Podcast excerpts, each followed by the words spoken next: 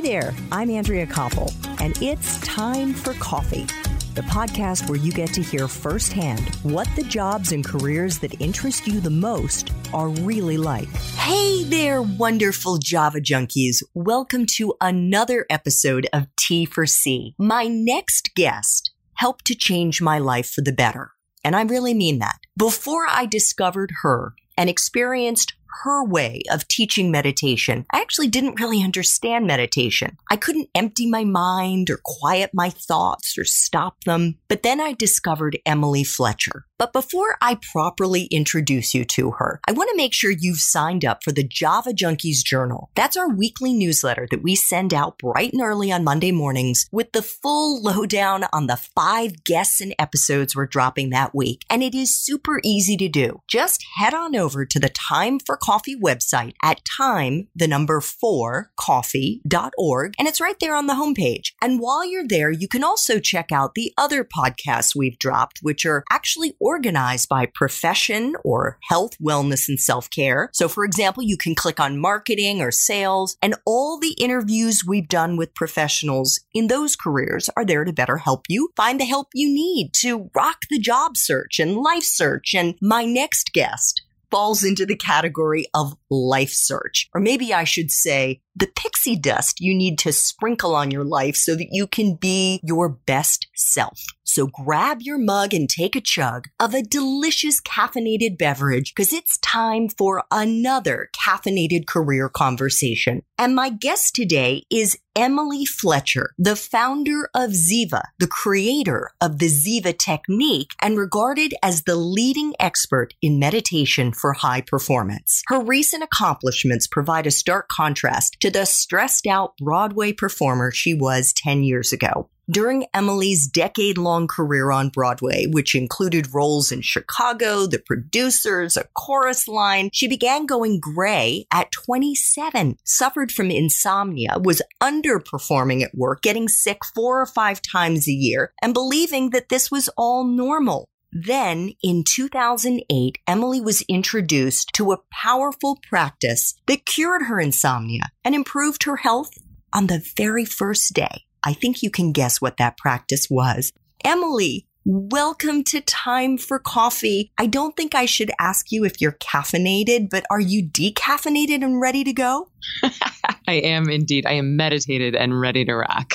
awesome. Okay. So, what is the Ziva technique and what differentiates it, Emily, from other meditation practices? Mm. So the Ziva technique is this beautiful trifecta of mindfulness, meditation, and manifesting. The three M's, as we like to call it. And this is a bit of news to people because a lot of people think that mindfulness and meditation are the same thing. A lot of people are using those terms as synonyms, but they're not the same thing. Mindfulness is the art of bringing your awareness into the right now. And most of the meditation apps out there, most of the YouTube videos, most of the drop in studios are actually teaching what I would call mindfulness. It's where you're directing your focus somewhere. Like I'm going to visualize a waterfall or visualize my chakras or count my breathing. So you're focusing on something. And mindfulness is great. It's very powerful, like I said, at getting rid of your stress in the now. Like I had a crazy day at school today. I'm feeling really stressed. Let me do this 10 minute of guided breath work and I feel better in the now. Like you have a headache, you take aspirin, you feel better right now. What meditation is doing, and meditation is really the main course of the Ziva technique, is that it's giving your body deep healing rest, which allows it to get rid of all all your stress from the past. And this is really where the performance element comes into play because, like I said earlier, stress makes you stupid. And it's not just your stress from today, it's all the accumulated stresses you have from your whole life that ultimately slows down the brain and body, like having too many windows open on your computer. And so, what we do with the meditation is that we give the body rest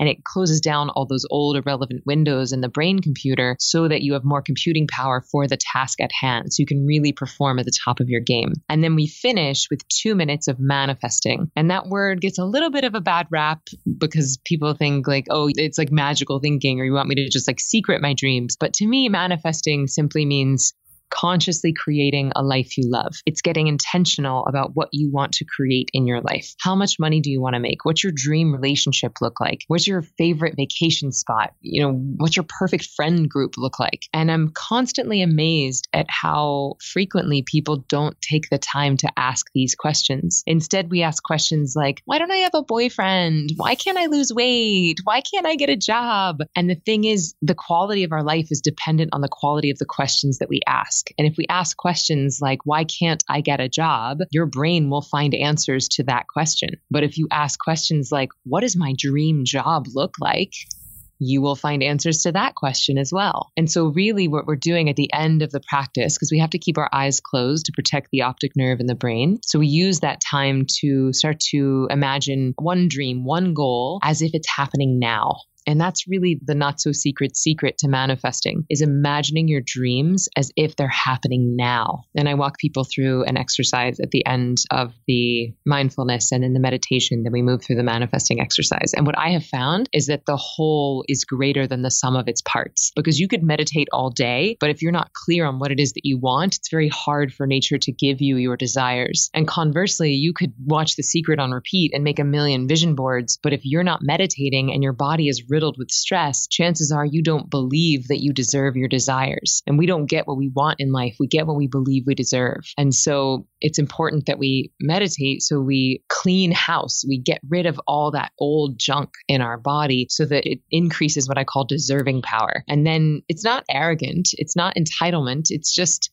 this is what I want. And I believe that nature gave me this desire. And so I'm going to bring it into the manifest. So, as Java junkies, start to try to clear out the junk back in the moving truck to mm-hmm. load it on up and take that out of there. How long does it usually take, Emily, before someone who's in their late teens, 20s is able to completely sort of decontaminate their bodies with their lifetime of stress? Well, people start to see some changes right off the bat. Like people start to notice, like, oh, this is different. Like there's some furniture moving around. Life feels a little bit brighter, a little bit more enjoyable. My coffee tastes better. My food tastes better. The birds are chirping. The sun is shining. Like that happens for most people on day one or two. Like that is pretty quick. But how long does it take to get rid of the entire backlog of stresses you've ever accumulated in your entire life? For most people, it's somewhere around seven to 10 years. For people who are starting at the early age of 18 or 20 or something, it might be only five years, but it's very different for each person depending on how stressed are they when they start, how regular are they with the practice, and then how much demand are they under while they're practicing. So it's very individual, but people start to notice that their life gets better almost immediately. Now, the caveat to that is that in the first few days and weeks of people starting, there can be a period of physical and emotional detox. And that's really my job is to help people through that. My job job is to let people know when they need to adjust the program or when they need to maybe back off the meditation because I've been through that myself and I've helped over 15,000 people through that process. So it doesn't scare me anymore. And I have a lot of tools in my toolkit to help people make that process elegant and not scary.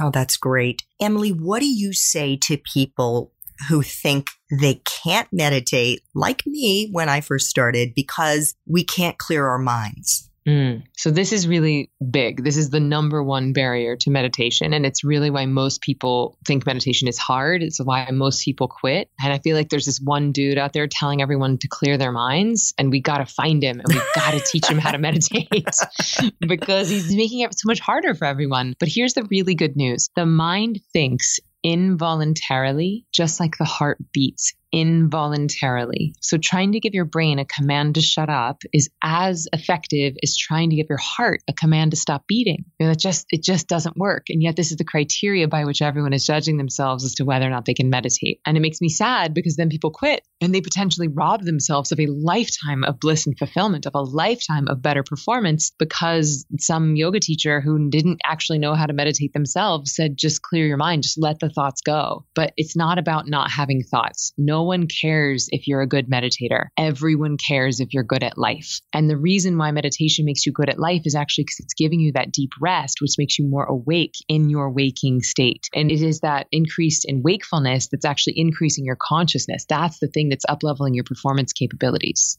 Fantastic. Now, I'm going to ask you about Stress Less, Accomplish More, your new book that's coming out in early 2019 in February, as a matter of fact. But mm-hmm. first, I want to ask you about one of the things that you've said Java junkies and others will get out of the Ziva technique, and that is mind blowing sex. How? What is it about meditation and the three M's that will really lead to that better orgasm? So, a lot of folks don't actually realize just how stressed they are. And there's some new science coming out suggesting that if women have a certain amount of cortisol, which is a stress hormone, if they have too much cortisol, then they become physically incapable of orgasming. And similarly with men, if they have too much adrenaline, they become incapable of having an erection. So even if you're not that far gone, even if you're not in the place where you're dealing with those types of severe issues, no matter how much adrenaline and cortisol you have during, you know, sexy playtime, it's dampening your ability to fully enjoy the process, to fully surrender to the practice. And I think I'm a little fuzzy on the science because it's been a minute since I've visited it. But what I do know is that the number one reason why cohabitating couples in the US don't have as much sex as they want to is they say that they're too tired, right? It's like the number one excuse that people mm-hmm. use as I'm too tired. And so if the meditation is giving you rest that's five times deeper than sleep, so that means for a 15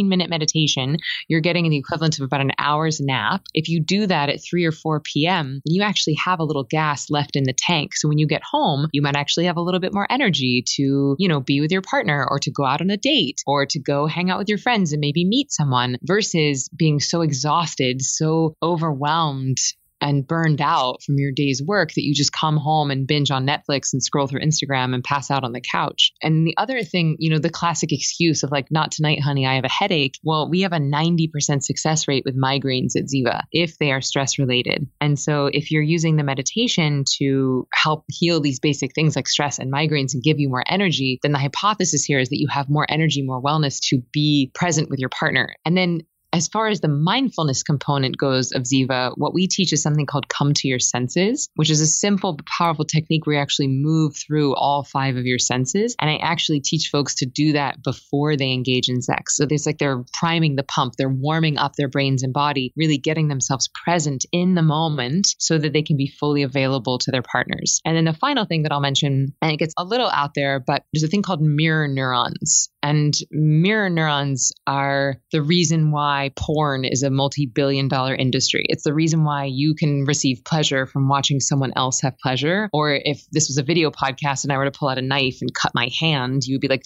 you know, ow, like it would hurt you by watching me cut myself. And so mirror neurons are, I imagine them as boomerangs in the brain. So imagine that my brain has boomerangs and your brain has boomerangs, and they come out and they dance with each other and then they report back to our brains. And so when you meditate, you're in increasing mirror neural activity, which means that you receive more pleasure from watching your partner have pleasure. It means that you're more empathetic and perhaps even a little bit, perhaps your partner will think that you're psychic because you're going to start to intuit what they want before they even know it. And then because you're receiving pleasure from their pleasure, it starts like a beautiful, generous upward spiral instead of like, well, what have you done for me lately? Or let's just get this over with, which is not great conditions for having fun, sexy time. No, I would I would say so for sure. Well, thanks so much for sharing that. So let's get into stress less, accomplish more. Why did you write this book and how do you see it as a complement or a supplement to your online course, Emily?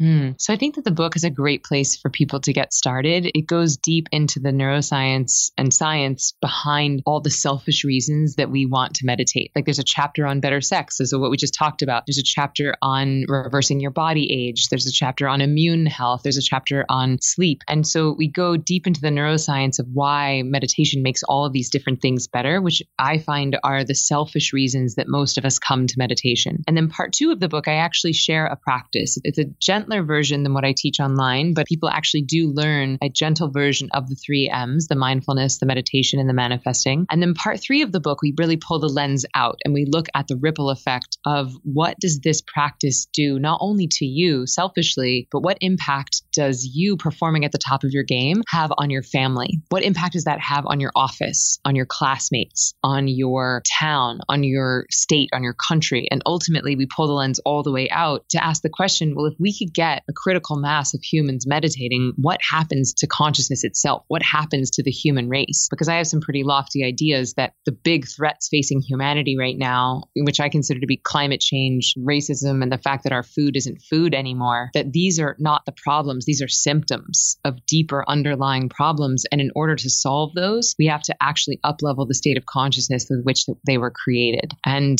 you know, the Einstein quote, no problem will be solved at the same state of consciousness with which it was created. And in my experience, the most powerful, fastest tool we have to really change consciousness to get rid of stress is meditation. And so what I've done in this book is taken what I consider to be the most potent, powerful medicine out there, which is meditation, and I've wrapped it in some really delicious candy coating like better sex and more money and better parking karma. Fantastic. Well, that is so exciting. You have definitely put yourself out there in terms of pretty lofty ambitions that you want to achieve. Mm, yes, my new goal at Ziva is to eradicate unnecessary suffering from the planet. Dang. yeah. That's pretty good.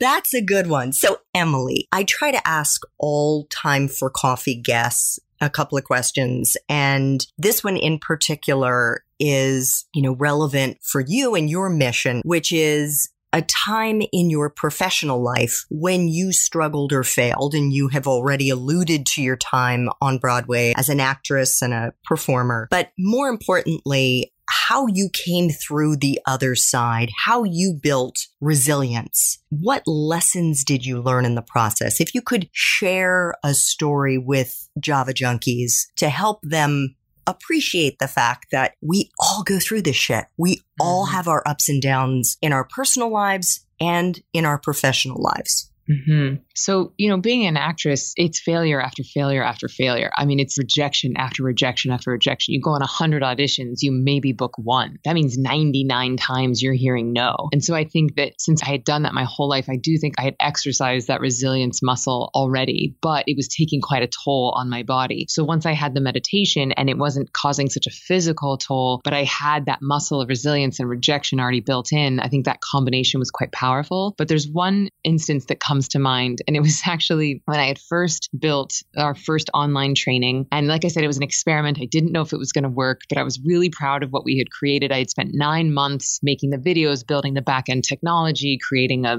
CRM platform for our customers. And we had done like months, like two or three months of marketing, all leading up to like the intro call, right? And it was going to be this big call with people in from all over the world. And I was going to introduce my new baby and have this course. And it was going to be this big launch. It was going to be like a world changing event. And cut to the day, we get the call. There's like maybe 23 people on the call. Two of them signed up for the course.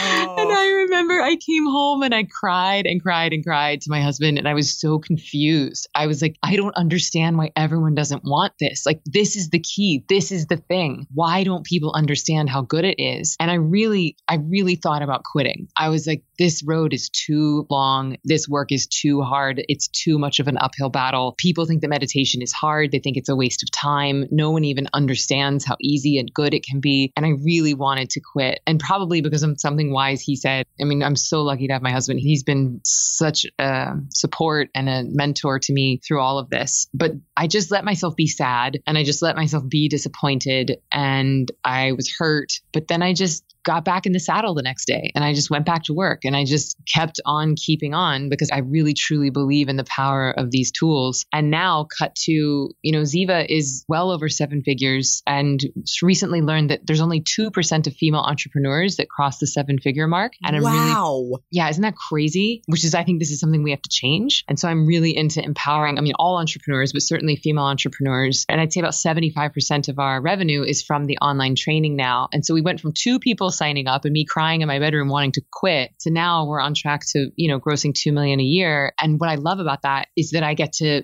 pay my employees well, I get to put that money back into Ziva and create better products and create, you know, easier ways for people to learn and take a year to write a book so that it can reach more people. So this is something I'm very proud of. Well, unbelievable. I'm so thrilled for you, Emily, because gosh, I mean, to think that you were able to pick yourself up that next day and be like super sad and disappointed and yet just kind of like ease into the pain Mm-hmm. and move forward because I think, you know, the Chinese have a great expression. It's 吃苦. You eat bitterness. Mm. And if you can eat bitterness in life, you will get to the sweet. Yes. Yes. And this is very, I love this saying. And, and I think it's very quite literal and esoteric. It's like, well, you have to have bitter on your plate. That's the whole macrobiotic thing. But it's also, we have to be willing to feel the pain. And one of the concepts that I know you know from Ziva Online is better out than in. You know, we got to feel this stuff. We have to process it. We have to move through to the new now. And a lot of us spend so much of our lives trying to avoid pain that we never put ourselves out there. We never make the thing because we're afraid it's going to fail. But if you don't make it, who's going to? Yeah. And you may fail. You may have really, really tough times. I mean, I think that's one of the many reasons, Emily, I wanted you to talk about how you built Ziva because for anyone who goes to the Ziva Meditation website and it's zivameditation.com, they're going to see this beautiful website with amazing videos and wonderful swag like fuck off I'm meditating, the Ziva door tag that you can buy and great t-shirts and all of this and all of the wonderful things that you're doing for the community. And they're not going to realize how much bitterness you ate to get here. Mm. Yeah, I mean everything. It's it's a beautiful saying that you know pain carves out space for more joy. I think it's a Rilke quote, and I hold that in my heart a lot of times because it pain is a part of life. Suffering even is a part of life. But when I say my mission is to eradicate unnecessary suffering, that's when we put fear on top of pain or we think that we shouldn't feel pain, right? It's when we somehow resist it that it makes it worse. Versus if you just let yourself be scared or just let yourself be sad or let yourself just feel whatever you are, you give yourself the ability to process it more fully and therefore more quickly. And then you move through to the new now. And that's where the sweetness is. It's always in the now now. Our bliss is always found in the present moment and it's always found inside of us. But if we spend our whole lives trying to avoid the bitterness or try to avoid the pain, then we never actually get to fully taste the sweetness. Yeah. So, final time for coffee question, Emily. If you could go back to college, back to Florida State University, and do it all over again, but based on the wisdom that you have now, what advice would you give yourself? I've been thinking about this question a lot, and I don't know if this is a great answer, but I actually don't know if I would change anything. I'm so grateful for how my life has turned out. I'm so grateful that I've taken the roads that I've taken. I'm so grateful for the parties I went to and the drugs that I did and the friends that I made and the, you know, all of it. Like it was just all perfect. And I say that because I'm very happy with where I am right now. And I think that as human beings, the happier we are with our current circumstances, the easier it is to bless our past. If we're not happy with where we are in the right now, then we look at our past through the lens of what should I have changed? What should I have done differently? And I'm not saying that I don't have lessons to learn. I do. I'm learning them all the time. But there's nothing that I would change. I think that if I hadn't gone through the failures and the upsets and the heartbreaks that I went through then, I wouldn't be where I am now. And so I guess the takeaway is do whatever it takes to fully accept where you are right now today, because that is the lens through which you will see everything, your past and your future. Mm. Well, Emily's new book is called Stress Less, Accomplish More. You can pre order it. We're going to have it in show notes, so you can just click on the Amazon link. It comes out in February 2019. Her online course, The Ziva Technique, you can find it at zivameditation.com. It's a 15 day course. Emily Fletcher, Thank you so much for making time for coffee with me and the Java Junkie community today. I greatly appreciate you making the time for us. It has been an absolute delight. Thank you for being such a great interviewer and thank you for sharing this with your tribe and for you committing to the practice and now with your son. I'm really excited to hear that update. Thanks so much for listening to Time for Coffee, where the professionals in the jobs that most interest you always have time to grab coffee 24 7, no matter where you live. I have one quick favor to ask you. Remember to rate, review, and subscribe to Time for Coffee. Thanks so much.